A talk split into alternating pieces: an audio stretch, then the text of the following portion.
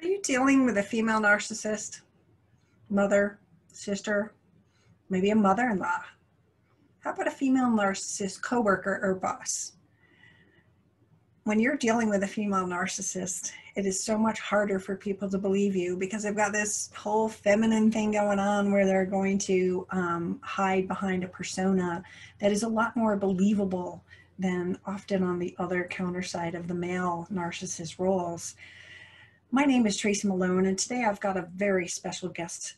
Dr. Sheri Heller is going to talk to us about female narcissists and what you need to know if you're dealing with one. So let's welcome Sheri.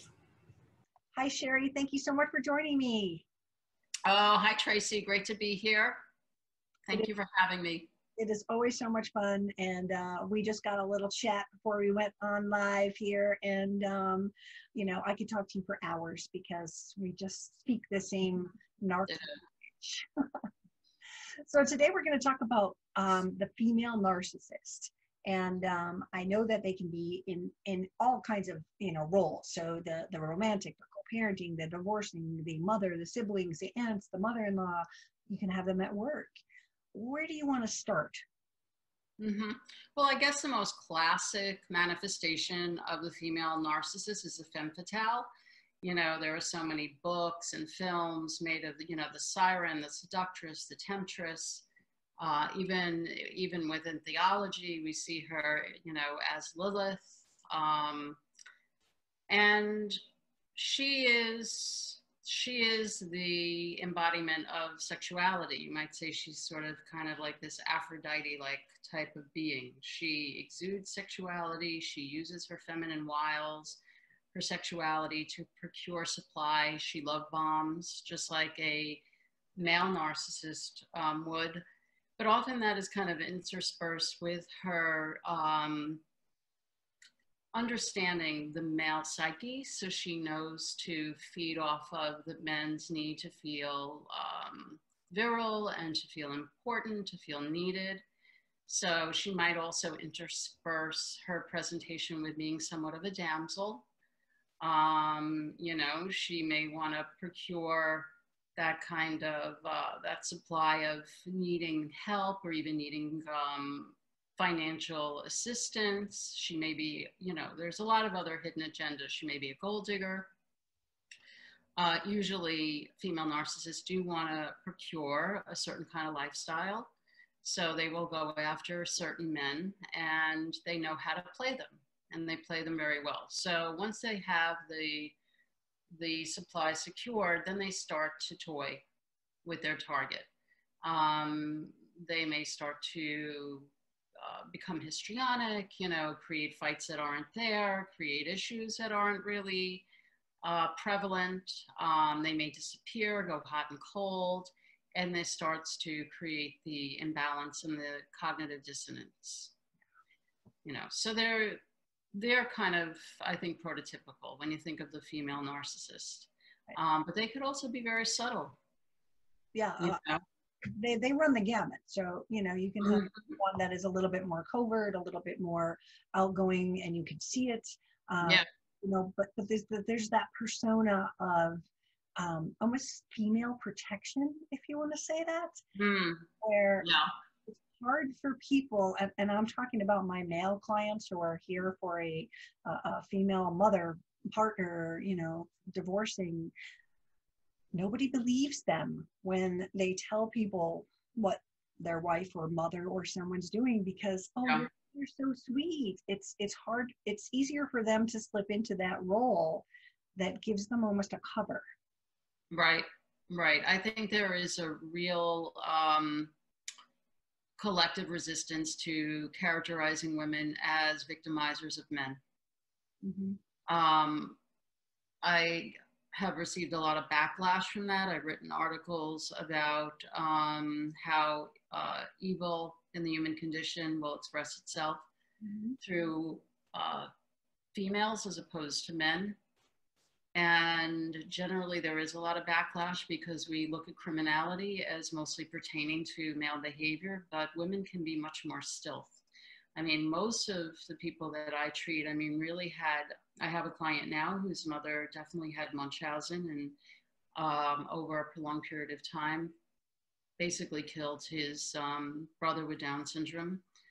Um, these types of behaviors are hidden, carefully hidden behind a facade of maternalism and virtue.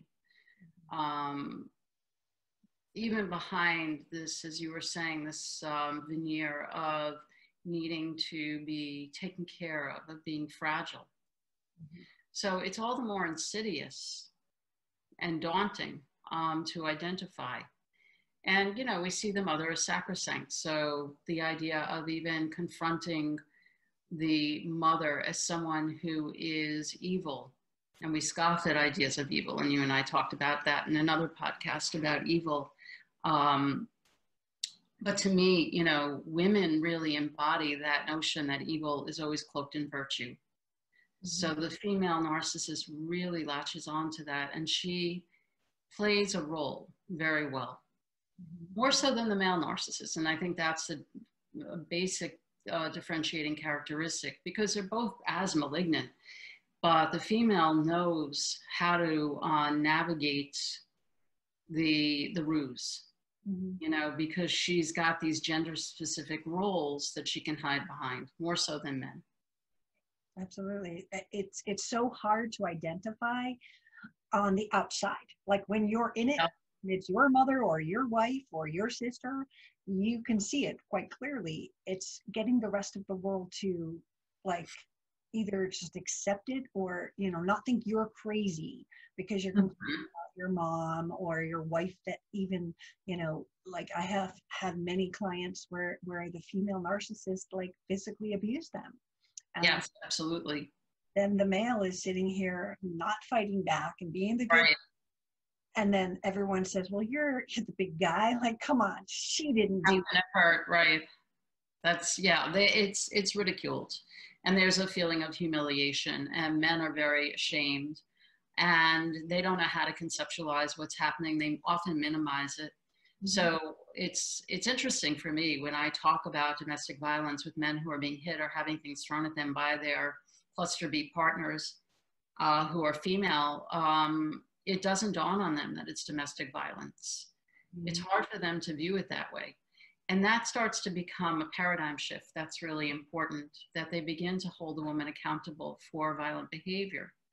And violent behavior in women, I think, is so surreal to people that even with child abuse, I mean, and most of the people I work with were victims of maternal narcissists.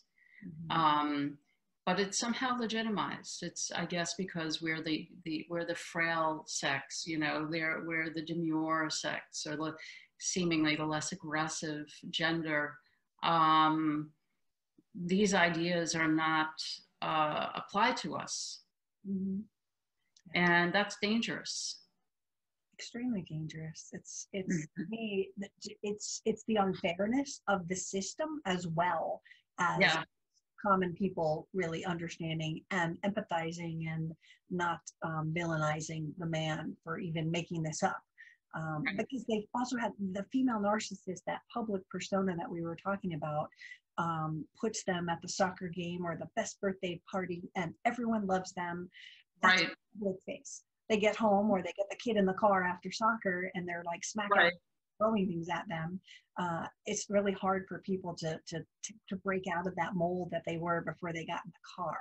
It's yeah, absolutely. And life is a competition for female narcissists. So they have to look the best, they have to seem the best. You know, they really want to be admired and they have to have that control. And I have a, a woman I'm working with now who was part of the pageant circuit, and her mother was uh, with both her daughters really um, so unbelievably competitive and pushing and behind the scenes so uh, just oppressive and it's that's a perfect kind of platform for a narcissistic mother you know to be able to have that kind of attention. And that is really the role that the narcissistic mother plays with her daughter. She has to be this narcissistic extension and has no mind of her own and has to just be performatory and be this kind of trophy being that is a kind of a like a representative of herself so there is no separation individuation. Yeah yeah. you're taken hostage. Exactly exactly. And, and this can happen with siblings and um, family Mhm.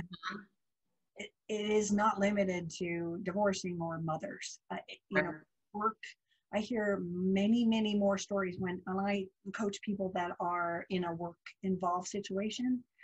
It's it's 90% people that have a female like boss Yeah. doing the destruction Yeah, yeah. Women who are in positions of power up the food chain, Mhm. who are uh, narcissistically driven, can be ruthless. Mhm. And uh, but often, again, they present as strong women who are well-meaning. Um, I had a client I work with who also was came in with PTSD. I didn't, couldn't gauge what the hell was going on with her because she really had a very healthy upbringing. And um, I mean, she had acute PTSD because she was not um, groomed to be a narcissistic extension. Like myself, or most of the people that I that I treat who have complex trauma, it's much more um, excruciating to navigate through narcissistic abuse for that reason because the antecedent um, traumas are activated. But she was able to get better in a number of months and she was like a different person and that that really highlighted for me that it doesn't matter what your background is anyone who is targeted by a narcissist can develop post-traumatic stress disorder and so she was in a company she was a chemist and she was in a company um, that was taken over by a female ceo who was backstabbing her stealing her clients had a smear campaign basically the company fell apart. Um, and she had such acute trauma she had to leave she had to resign. And and i certainly went through that. I mean the only boss i ever had in the public sector that was a problem for me was a female an executive director who was a female.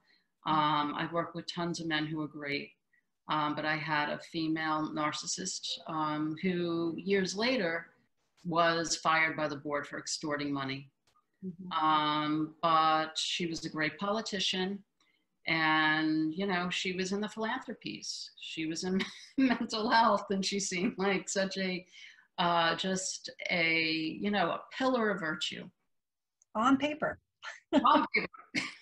let's put that down on paper. I was miserable. She had a comment on everything i wore.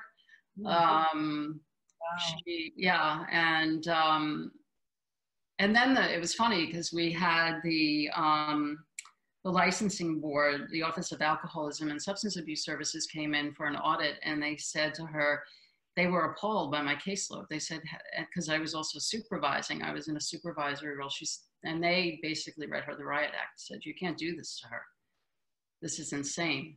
Mhm. um, so some people could see through the veneer. And then she hired she fired my uh, supervisor. He was a consultant because he was advocating for me. He couldn't understand what was going on. There was a real disconnect um, because she demoted me but i brought the census up with the staff to 110% and it wasn't it just wasn't matching. I mean but i did have i have to say there was a redemptive moment because when i left my clients who um, had worked with me, she had a ceremony because they had sustained remission from their addiction and the, the clinic was doing well. And they said, not if we're not going to do this unless you bring Sheri back. So I was invited to come back and unbeknownst to her, they had this whole celebration in my honor, which was very humbling and very moving. And she was seething. She was seething with rage. Yeah, Um, so it was, um, yes, it felt like poetic justice. but that, um, yeah, I think that happens a lot. the hardest part when it is a, a narcissist at work is like your career everything you've worked for and and you know generally it's somebody that has been there a long time and and like this is where they've chosen the path and then someone just comes in and just starts seeing their vulnerabilities and and just tears them down and now your very like livelihood is on the line yeah. Yeah.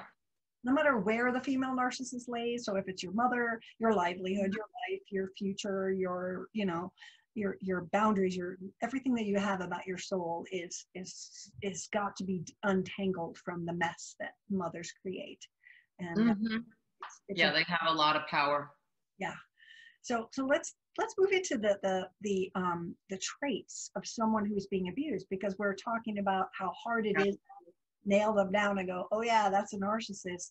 So with a female um, narcissist what are the traits that you see in their victims? Are they the same as they would be if they were male victims Not necessarily. I mean, I think that you could also um, consider the mean girl. The prototypical mean girl is the popular uh, female narcissist who loves to target the the shy kid, you know, who is vulnerable.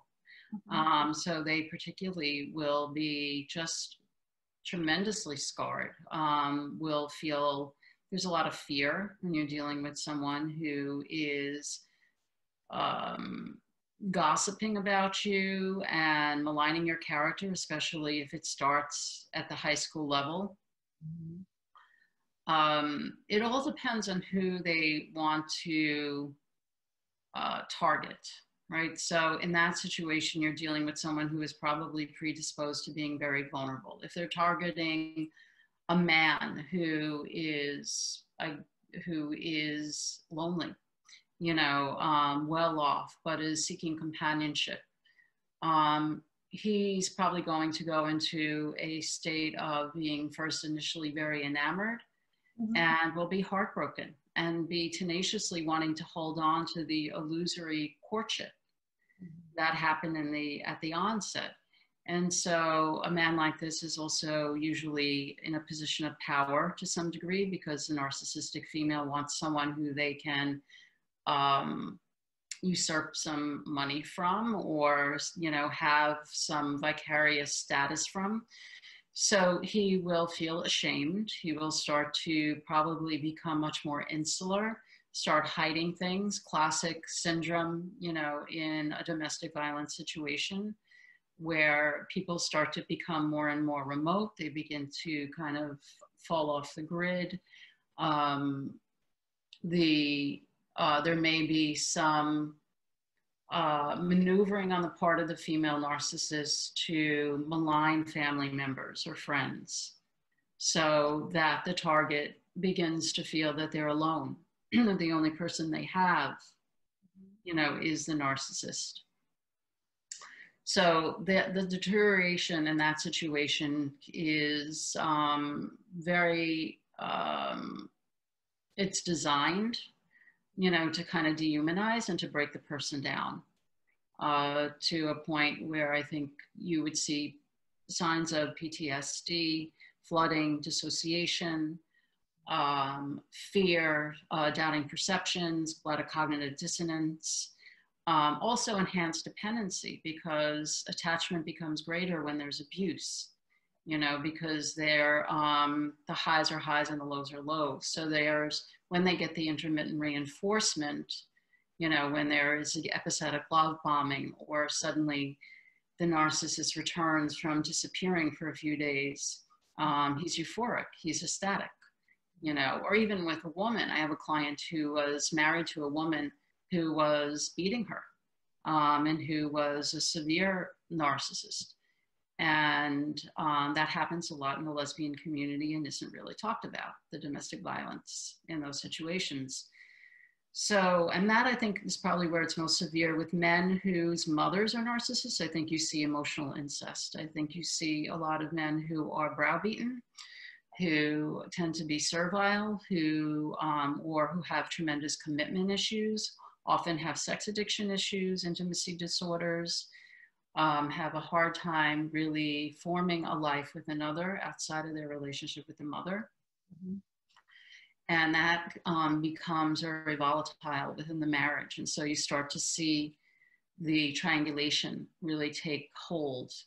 And those targets are very torn um, because they start to have abandonment panic. You know, they haven't gone through the developmental milestones of being able to adequately separate from their mother, and the narcissistic mother uses that as leverage. In the most severe cases, like with, um, I think it was Darrell, I'm trying to remember his name, he was a comedian on SNL who did a piece called Cracked, a documentary. His mother was um, extremely severe. She would beat him with hammers. She would, and she was a church lady, right? So she had this veneer of being um, even religious and virtuous. And she, he was in and out of hospitals, and she did terrible, terrible things to him. Um, it wasn't until he found a psychiatrist fairly recently who was able to identify the source of his torment as his mother that he was able to stabilize. But he was in and out of mental hospitals his whole life um, and was misdiagnosed with bipolar disorder. So, I, my mother was a narcissist. And so mm-hmm. I, I think my older sister took the brunt of it, um, she, you know, heading towards drugs as escape, but yeah. really just no identity of her own. And, and it is not like she liked my mother. They, they were like oil and yeah. but it's set in a pattern of her life of, of this helplessness. She she she just can't do anything on her own, and um, you know that the the self condemnation that they go through that this is my fault. This is they internalize it, and it's a very very hard thing to break when you have had a lifetime of this being told you're yeah. you're the bad one. You're doing this you're doing that. And and yet they see this crazy behavior and they're getting blamed for it from birth. It's a very hard thing to come out of that door and have a normal life unless you get some yeah. so yeah dr Karyl McBride talks about that a lot and that's really she's kind of the pioneer in that arena of mother daughter uh, dynamics with a with a maternal narcissist and she talks a lot about how there is a split in the cluster b mother, um, and probably it sounds like with your sister, she was the designated um, scapegoat, the one who carried all the badness. And so she internalized um, what your mother disowned within herself. And then there's a golden child, or there are different roles that children can play. Um, but yeah, that's really very, very debilitating. Yeah, it's it's it's a very scary thing for anybody dealing with a female narcissist. They they are evil um, mm. hide in the shadows. Yeah. They have a public persona that everybody loves. Like you mentioned, someone from church and, you know, high powered executive. Oh, look at her. She's up there. And, and yet you don't realize how many bodies she stepped on to get there. Right, right. Yeah, I remember years ago I had a session with a woman who was a sweet young woman who was really kind of um, struggling to want to kind of to identify who she was and to create a life for herself and her mother was paying for her therapy. Her mother was extremely cruel. Uh, she was a latina and in latina community it's interesting because they're often very histrionic and it's the only that's the only cluster b pathology that actually is related to an ethnic group to latino women um, it's sort of like a Pedro Almodovar film, you know, where they're like off the charts, women on the verge, um, very histrionic, very melodramatic, almost kind of the novellas, the, you know, the Spanish novellas. So her mother came into a session once and uh, she made my skin crawl. She was the kind of the, the just exemplary, you know, of the Latina matriarch Mm-hmm. And was oozing this false martyrdom and this sense of you know being benevolent but she was she was there to let me know i'm in charge i'm in control. Of course this woman never lasted in treatment mm-hmm. um, which is really it, it's very sad. Um, but i think it is important to to really um, to really amplify the point that female narcissists are not just people who have some self indulgent, entitled traits. You know, it runs the gamut, you know, and it could be, and because they have such power as mothers, they can destroy people, and they do. Yeah, they do, and they, they destroy uh, marriages, the jealousy. Yeah children being used as pawns. So if you were used as a pawn as her child, your child's going to come and, and she's going to use that grandchild to get to you. And, you know, uh, it, it's just a, an evil, evil game. But um, what did we miss? Like, what can we tell people if they're in this situation? What's their best like avenue to learn more, to get help, to, you know, speak up mm-hmm. and someone's in their presence.